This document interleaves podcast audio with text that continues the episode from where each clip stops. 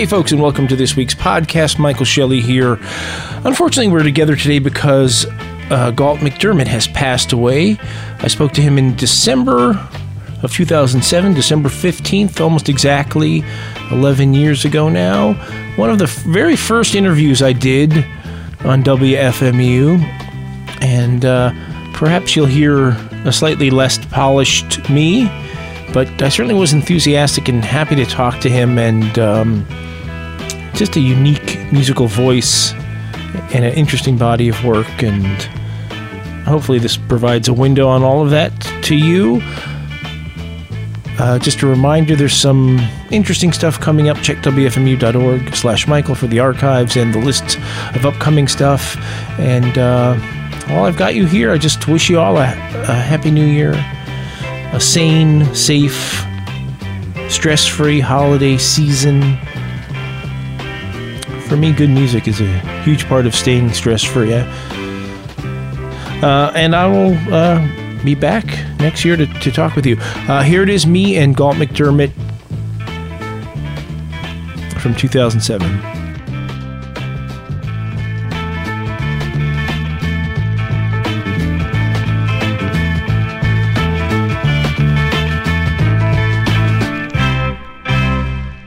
Yeah, there is Woe Is Me from Galt MacDermot, and I believe joining us on the phone right now. Galt, welcome to WFMU. How are you? I'm fine, thanks. How are you? Uh, great. We've just been listening to about uh, 25 minutes or so of music with your name uh, on it in, in, in one way or another. It's really very interesting music. Very. It sounds like you. I don't even know you, but there's such a stamp on it. well, what was that last piece? I recognize the music, but I don't remember the name. Woe is me. Well, oh, from Shakespeare, yeah. From Hamlet. Ah, very interesting. uh, you're born in Montreal, Canada. Right. And uh, tell me, what, what were you listening to as a kid? What were your folks listening to? Was there music in your house? Oh, yeah. My father was a very good piano player. He played jazz and he played everything, classics, and we used to play duets together, he and I. And when did you start playing? Well, I started on the violin when I was a kid. I mean, I don't know, six or something like that. And then, and then I, when I was around eleven, I started hearing boogie woogie and jazz, you know, Duke Ellington, that type of stuff. And I switched to the piano. Mm. And were you a natural? Was it hard? well, I was natural at some things. I mean, certain things I, I didn't didn't take to. I didn't. There was certain kind of classical music that left me cold. I've learned to like it since. But when music, you know, when I liked it, I got it. Hmm. Was it? Yeah. So when you heard something in your head, you could you could Play it. turn it. Yeah. Yeah, pretty much, pretty much. I don't really remember the process, but I do know switching over to the piano took a bit of an effort. Uh, the the I guess you were a teenager in the 1940s during the war years. Right. Music was very interesting during that time. Uh, what what were you were you studying? Were you into you know the what what other teenagers were into? well, yeah, you know, I went to dances, and the music that that that, that we danced to was really good music. I mean, it was all uh, uh, jazz guys, really. I mean, the Ellington, Basie, and those big bands, and then uh, Erroll Garner and, and Charlie Parker, all that stuff. That's what we. That's what I listened to, and we all listened to. Everybody liked it. I mean, and then of course it fell apart, in, sort of in the fifties. yeah. Rock and roll killed ev- ruined no, everything. No, no, it died before rock and roll. We had that soupy stuff, you know, from for about five years, and then Presley came in, and and, and, and I think he revived music. No, he didn't kill it. Yeah, well, I would tend to agree. Uh, 1950, your dad gets a job, uh, the High Commissioner to South Africa from Canada, I believe, That's right. and you move to Cape Town. Uh, you know, that's a long way from uh, from Montreal. Yeah, what happened there? Uh, well, I took a degree in music. I said I gotta get this music down cold. I mean, I wasn't I wasn't really good enough to make a living at it. I didn't think. So I wanted a couple of years, you know, to practice up. So I I, I took a degree, uh, a bachelor of music, and I learned to play the organ. And, and actually, my first job was in a church, playing in, a you know uh, for hymns and stuff.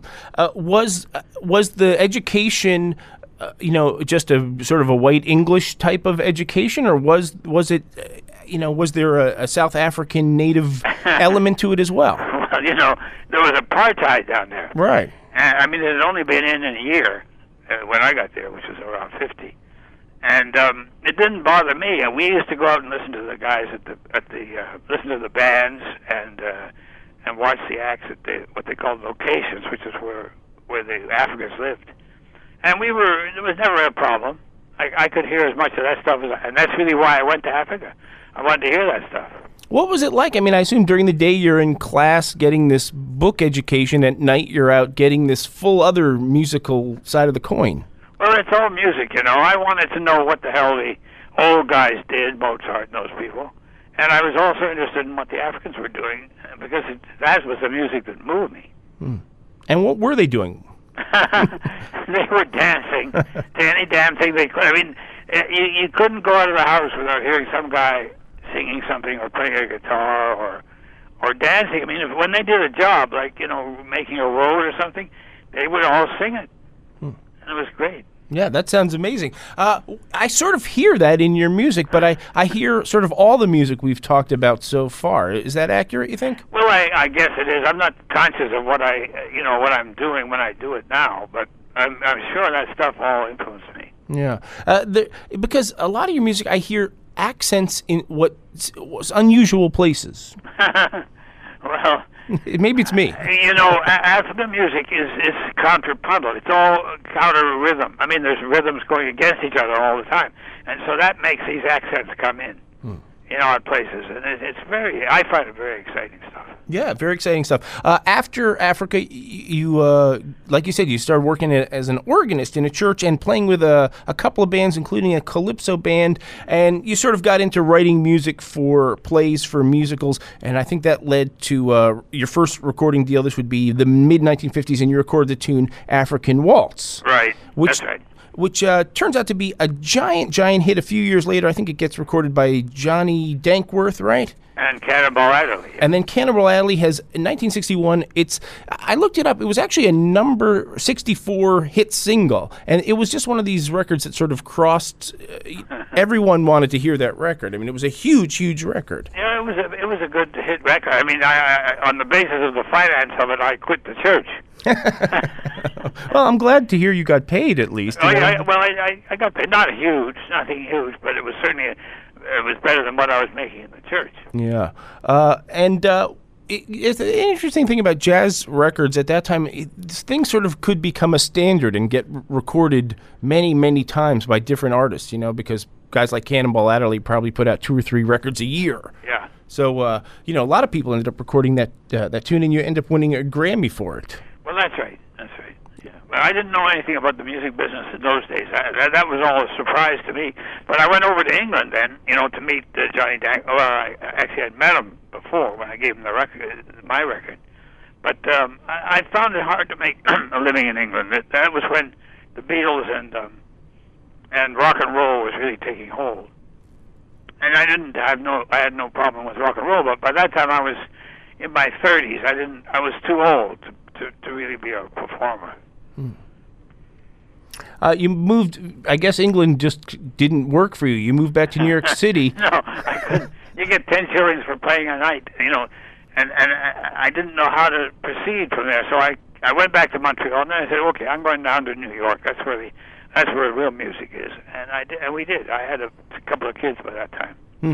You met those some guys who a lot of them you're still playing with today. Guys who sort of became uh, guys who sort of spoke the same language as you. As Yeah, but you know that was a, I I got here in '64, '65, and I met a guy called Rick Shorter, who's a cousin of uh, of Wayne Shorter.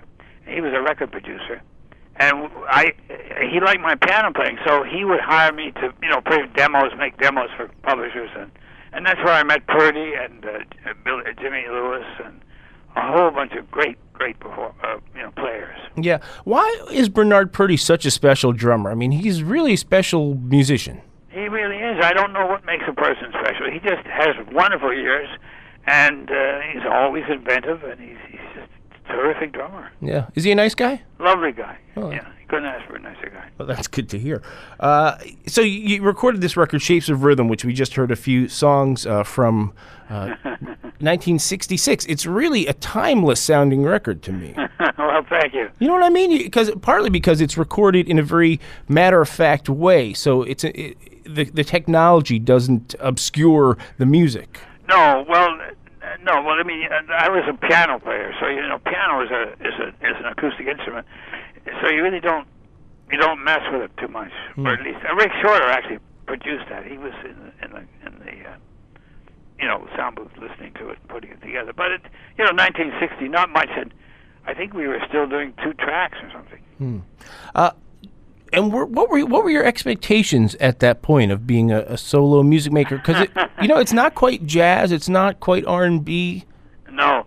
Well, it's hard to say. I, I had no expectations. All I was doing was going from one moment to the other. Hmm. You know, and, and I want. I had these songs. I'd written a bunch of songs which I wanted to record. So, I, so that's what I did. And you put them out on your own label, which still thrives uh, to this day, Kilmarnock. And at that point, were you living in Staten Island? Yeah. Oh, yeah. We came to Stat- we, when we moved from Montreal. We somebody was subletting a place here, and we just moved here. And I, I found it very convenient to be here. Yeah, Staten Island's kind of a unknown treasure. Parts of it are. It's called the Arcane Borough, right? Yeah. Uh, and uh, I guess soon after that, you met the guys who uh, were writing or putting together the musical Hair, right? well, uh, there was a guy called Nat Shapiro who who wrote a book called "Hear Me Talking to You." Do you know that book? Mm-mm. It's it's, it's about uh, interviews with jazz musicians, and I had read the book and liked it. And a friend of mine in England told me, look up Nat Shapiro when you go over there because he's he really knows the music business. And he put me together with these two writers. I told him I wanted to write a musical. I figured, you know, that's something to do. Why not? well, you picked a good one. Uh, Gerome Ragni and Jim Rado. Uh, Right. they were actors. They were just creative guys around town. It seems like. Uh, had they just written lyrics on a sheath of paper and handed it to you? No, no, no, it wasn't like that. They had written the lyrics and they'd written the play. I mean, the, the, all the dialogue and everything was written, and the, and the lyrics were written. And I, I read it and I said, "Oh, this is funny." I, I thought it was funny, and um, then they said, "Well, we need the songs because we we got to play it to Joe Papp."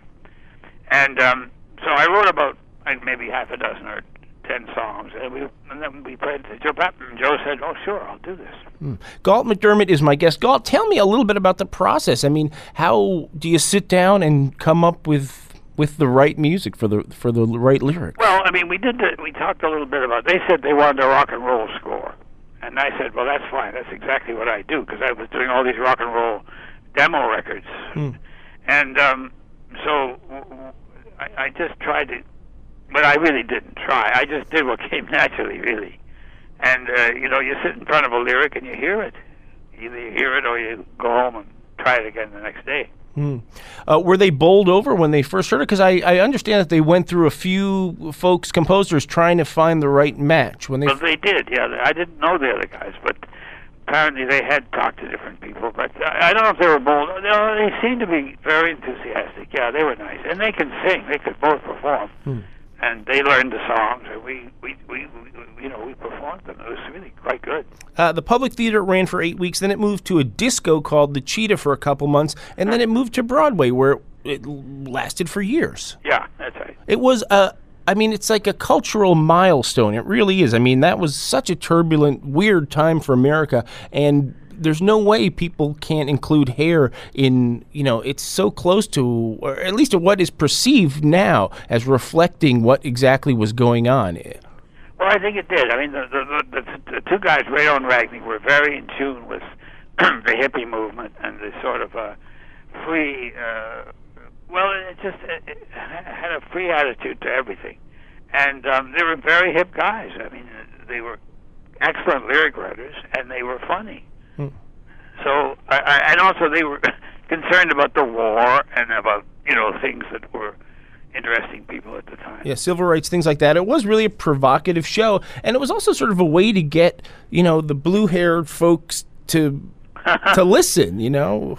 Maybe. Yeah. I don't know. Well, they did come. People came to it. Oh yeah. All over the world, people came. There were uh, productions of this all over the world. Well, strangely enough, there still are. You know, there's two in Germany, one in Holland. I mean, they, they and one in Norway. I just heard about the other day. So people still do it, and I'm not sure why exactly. it's it's yeah. I guess the, some of those same issues are still relevant. Uh, one of the most amazing things about uh, the songs, and I think there's like 32 or 33 songs ended up being written for the show. Right. Uh, is that in this the great Broadway show tradition?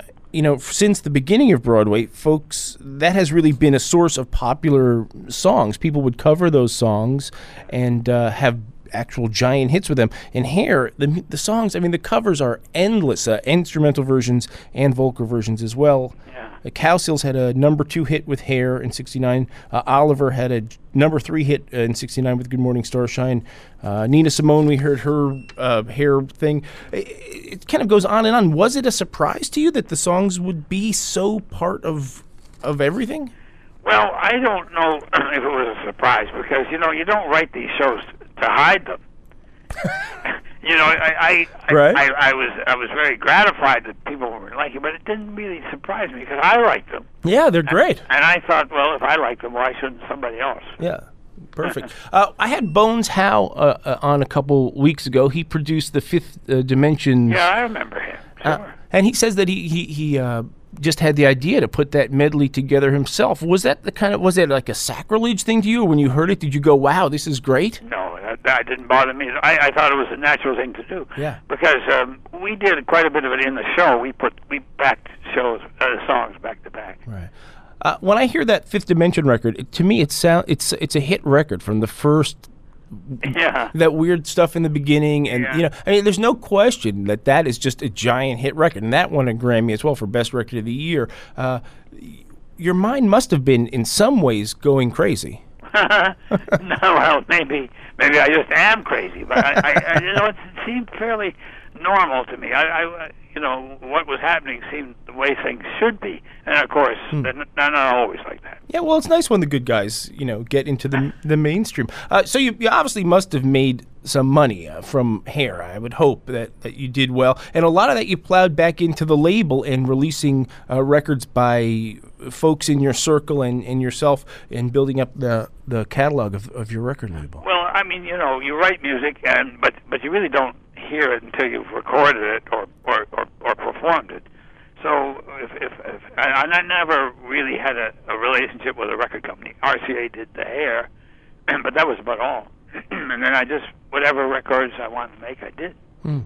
Uh, you did a lot of soundtracks, including uh, "Cotton Comes to Harlem," which is a really interesting movie. Yeah. Uh, tell me the, the the the process there. Would you uh, read the script, or would you would you get to actually watch a rough cut when you would start the the, the process? I don't really remember reading a script. I met with Sam Goldwyn, who was the producer, and we talked about the movie. And then uh, I think I took it. I looked at the movie. Hmm.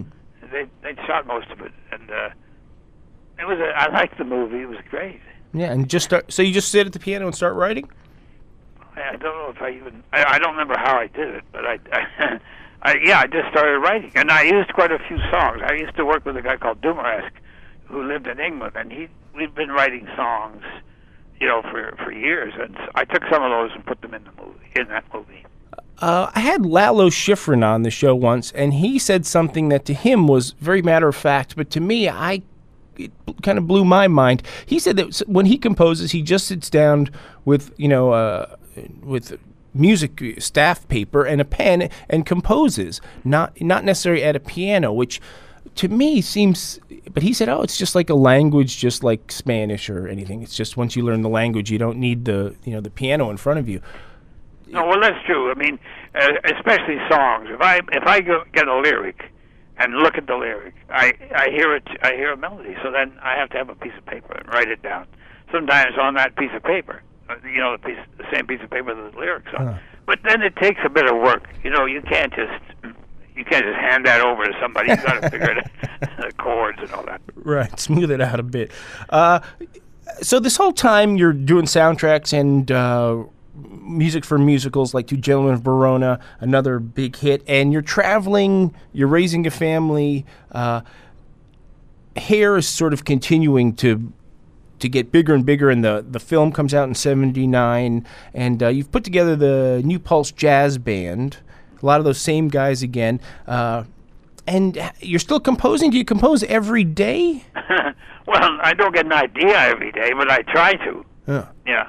And in apparently in the basement of your house were all these tapes and all these LP records, right? right. and there's those two great uh, compilations up from the basement, which have some of just great funky tracks that. s- Yeah, well, the guy called uh, called um, Ethan uh, Alapat, you know, got in touch with me and uh, went down there in the basement and listened to just about everything down there, and put those two records together. Mm. And he released those on. I don't know what they're on. I think they're not on Kilmarnock. Yeah, I, I don't know. I don't have it in front of me. Uh, yeah, there's some great. Some of them are just little snippets, but they're very funky. Yeah, funky instrumental stuff. And right about that time, you get discovered by the R&B crowd, the hip hop guys, the guys who, you know, find little two bar, four bar. Bar phrases. Yeah, and they hook them together and make songs. And uh, pl- uh, Busta Rhymes Platinum. Uh, Yeah. Yeah, Woo Ha got you all in check. Yes. Uh, a bunch of folks, Naughty by Nature, um, Down with your kid. Down with the king. the Beatnuts. Uh, there's just like, a, was that? I mean, that's another thing. It just sort of seems to make sense. Well, it it's it, it makes sense. I didn't even hear about it for a long time. I didn't know what, I didn't know what was going on, and then the Busta Rhymes people called me and made a deal with with with uh, with my actually with my lawyer, and that was the first time. But there'd been a lot of those. Uh, uh, well, I wouldn't say a lot, but several uh, of those uh, you know rap records that they used, and I, I kind of like what they were doing. Yeah, it is interesting when you hear. Sometimes you can really hear hear it, and sometimes it's slightly obscured. but Yeah. uh, yeah, I would imagine you would be chuffed. You would, you know, Right. just just that would be a interesting. I'd love it if you know. Well, I mean, it, I thought that it was nice that they liked it. You know, it's nice when somebody appreciates your music and then they make they develop it. That, that that's lovely. Yeah, and keep it contemporary. Yeah. Yeah. Uh, here, you just uh, did a uh, 40th anniversary production, Right. which you played keyboards in, and some of the original cast came back. How was that? What was that experience? oh, like? that was one. That was really good. They put together a great cast of young kids, and you know, there's no better place to play a show than in a park. It's it's, it's just a great place to put on a show. Right, it was at the uh, Delacorte Theater. Yeah, and we had a big band. Uh, Purdie played, and Wilbur Bascomb, and the usual guys, and um, it was just a very nice show. Uh, there's a movie that I, I don't know if it's completed yet or if it's coming out. Ear of the Heart, the music of Galt MacDermot. Oh, MacDermot. yeah, yeah, that's about my music. yeah. There's a documentary on you. I think it's coming out next next year. Is it I don't know. I mean, I have I'm in touch with them, but I haven't heard of a release date yet. uh, on the internet? It says 2008. Is it finished? I think it's sort of finished, but you know, they never stop editing and fixing it. Yeah, uh, I'm looking forward to that. Is is there any surprises in that? Um, well, not to me. Maybe to somebody else. Yeah, I'm, I'm looking forward to that. Uh, you've got a gig Monday at the West Bank Cafe here in New York City, 40, Yeah. 42nd Street west of 9th Avenue, 7:30 p.m. What kind of what will what can folks expect? Well, it, it's a little like what you've been just playing, those instrumentals. It's all instrumental stuff. Mm-hmm. Sometimes I bring in singers, but on Monday we're not we're not doing singers. It says uh, I think the website says special holiday show. Okay. Is there any holiday uh, business well, my going? on? birthday is the next day, Ah. and Christmas is coming up. Wow. Well, happy birthday! I'm I'm glad you keep working. Uh, I've got one final song here queued up. The song is called Space.